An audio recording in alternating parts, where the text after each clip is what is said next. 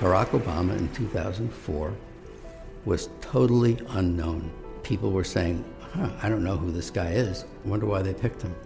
He had this reputation as a bit of an upstart, as sort of a young, rising figure in the party, but no one knew who this guy was. This was his chance to introduce himself to people. Tonight is a particular honor for me because, let's face it, my presence on this stage is pretty unlikely. My father was a foreign student, born and raised in a small village in Kenya. What makes a great political speech is if you can somehow fold your story into this larger American story. The next thing he says is about his mother's family. His grandfather fought in World War II. He used the GI Bill. They settled in Kansas, so white people could say, uh, oh, uh, he's just like us. My parents shared not only an improbable love, they shared an abiding faith in the possibilities of this nation. I stand here knowing that my story is part of the larger American story, that I owe a debt to all of those who came before me, and that in no other country on earth is my story even possible. Going into this speech, we've had uh, four years of George Bush, and we felt as a country like we've grown further apart. 04 was very much a divisive partisan race. Obama's speech is, in, in some ways, an antidote to that. Alongside our famous individualism, there's another ingredient in the American saga a belief that we're all connected as one people. If there's a child on the south side of Chicago who can't read, that matters to me even if it's not my child.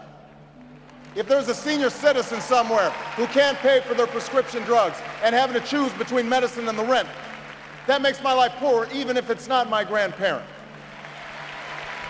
It is that fundamental belief I am my brother's keeper. I am my sister's keeper that makes this country work. E pluribus unum, out of many, one. He gives a speech that presages his entire political message of 2008 which is this sort of post-partisan argument. Now, even as we speak, there are those who are preparing to divide us. The spin masters, the negative ad peddlers, who embrace the politics of anything goes.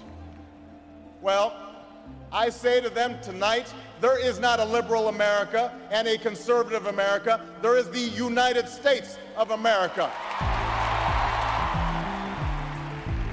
Obama was born with two great gifts uh, one is his mind, and the other is his ability to speak to large groups of people. There are three things that Obama does that really makes that speech effective.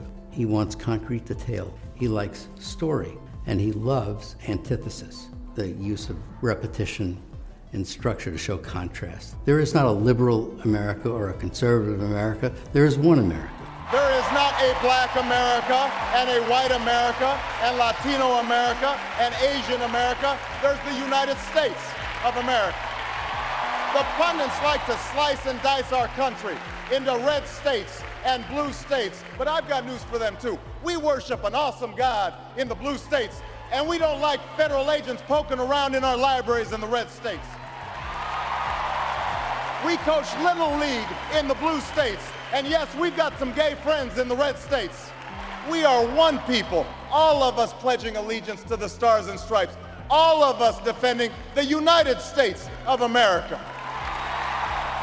The way he uses his hands, he actually points a lot and does a lot of this, and a lot of this, and a lot of that. In doing so, he gives off this sense of energy. I am new. I'm someone who is dynamic. And he doesn't do that so much anymore. He's a little more solemn and reserved when he gives speeches today, but I think is more reflective of his office. In the end, in the end, that's what this election is about. Do we participate in a politics of cynicism, or do we participate in a politics of hope?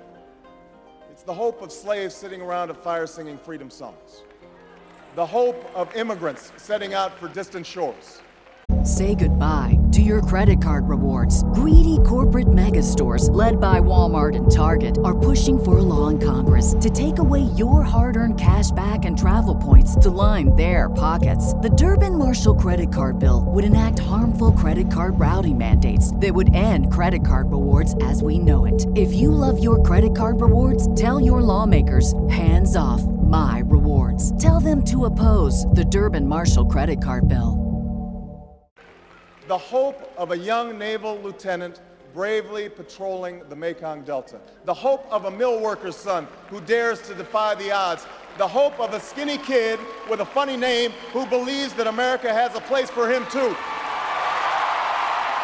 Hope, hope in the face of difficulty. Hope in the face of uncertainty. The audacity of hope. His appearance at that convention, which was the best speech of the convention, better than John Kerry's, was electrifying, and without it, he wouldn't be president. I think sincerity means a lot. There are people who, when they speak, they speak the truth as they see it, and they're, they're very effective doing that. I believe this country will reclaim its promise, and out of this long political darkness, a brighter day will come. Thank you very much, everybody. God bless you.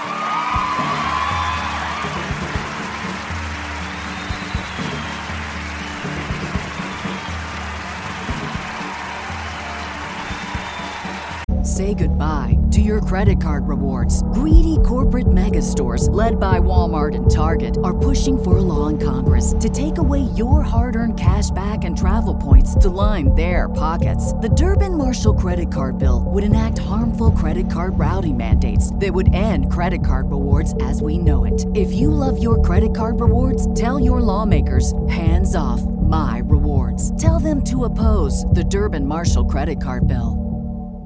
Get ahead of postage rate increases this year with Stamps.com. It's like your own personal post office. Sign up with promo code PROGRAM for a four week trial plus free postage and a free digital scale. No long term commitments or contracts. That's Stamps.com code PROGRAM.